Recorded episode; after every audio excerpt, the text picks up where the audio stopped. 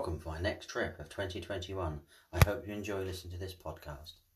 With it being half term week and the family is away for a few days, I headed off to Weststow County Park, near Thetford for a few days fishing with Rob.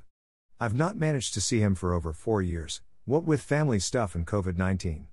The trip nearly finished before it began. My wife called when I was three quarters of the way here, saying the youngest had tested positive on a lateral flow test, but she and the eldest hadn't.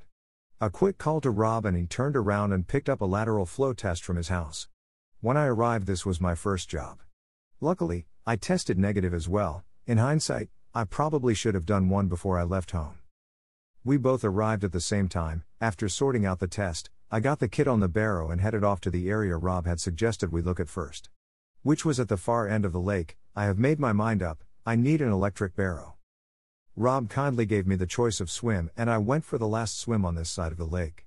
It gave me the opportunity to fish the entrance to a bay area as well as an entrance to the channel. This leads into the back of the island in front of me, then into the open water on the far bank swim. The third rod was going to be positioned off the island and at the bottom of the marginal shelf. My swim. I was fishing a mixture of SF hook baits on each rod, over a bed of pellets, classic corn and catalyst boilies. I didn't bait up too much, There'd been some fishing here over Friday slash Saturday night and the coots were still picking up hook baits. But with the pressure steadily dropping and a change in the wind slash weather conditions, it was certainly looking very promising. Stunning sunset. The day was drawing to a close and we sat eating chili and rice, that Rob's wife had kindly made, chatting away. Sometime in the night, the geese turned up and it felt like I had been up most of the night. The joy of wildlife, sometimes it does get a bit frustrating. On the plus side, the carp were also crashing about down here as well. As of 7 am, I'm still waiting for a pickup, this is frustrating as well. After getting up early yesterday, I'm feeling the effects and need my early morning coffee boost. All I need to work out today is when it's best to bait up and how much more bait to get out there. Dawn. With the wind picking up and the real prospects of an afternoon or early evening bite, I put on new hook baits and had the rods back out by noon. Stunning view. The day passed and the only activity was me catching a coot. Lucky it wasn't hooked, just the line wrapped around its leg, it was soon sorted and set free, the rod was back out again, all set for the night. Rod shot. The second morning arrived and still with no bites, but definitely carp were in the swim, or at least they are certainly very close. Unfortunately, with it being dark, I simply can't tell if they are my side of the gap or down the channel more, but they are near. I've simply got to adjust something in the hope of tempting them looking over towards my swim. I walked to the other side and trickled a small amount of 12mm catalyst boilies about in between the gap.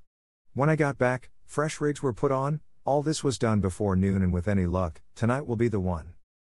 Unfortunately, Rob lost a nice carp about 4 pm today, off the side of the island. We had spotted carp along there earlier this morning. Sunset. The conditions overnight were perfect, a nice wind pushing hard down into my corner. Another angler had set up in the opposite bay to me, so there was no real place for them to get pushed away from me or him. They were still clearly down here. It's a real headbang as to why I haven't caught anything yet. I would love more time on here to crack this nut. With that in mind, I think I'm going to try and come back next February half term and have another go.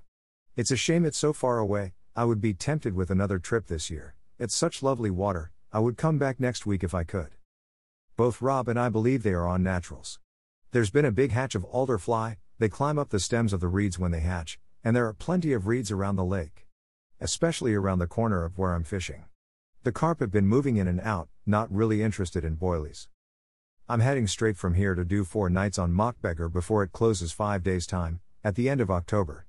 It will also, no doubt, be my last trip for the year with Ian, we have planned a social few nights on the bank. I need to be gone from here by 10 am to give me three hours to get home, an hour to restock, and have a shower. I'd better do another COVID 19 test. I can then get to the lake with plenty of time to set up before dark. Single hook baits and a few spoons the first night I feel. You will get the lowdown on my next blog.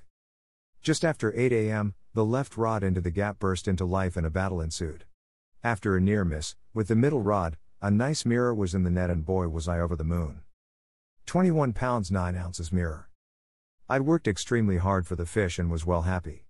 I think the hardest part was knowing they were here and the constant crashing at night. They simply wouldn't pick baits up. I've had a good time, we managed two takes between us, and unfortunately, Rob lost a real lump. It would have been a real joy to see him land it.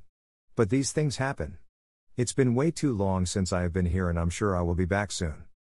Until next time. Richard. Use my code for 5% discount.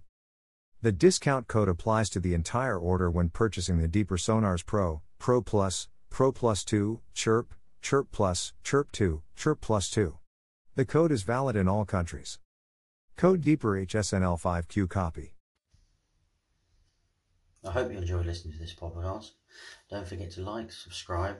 If you want to read more about me, head over to my website richardhandel.com. Catch up with you soon.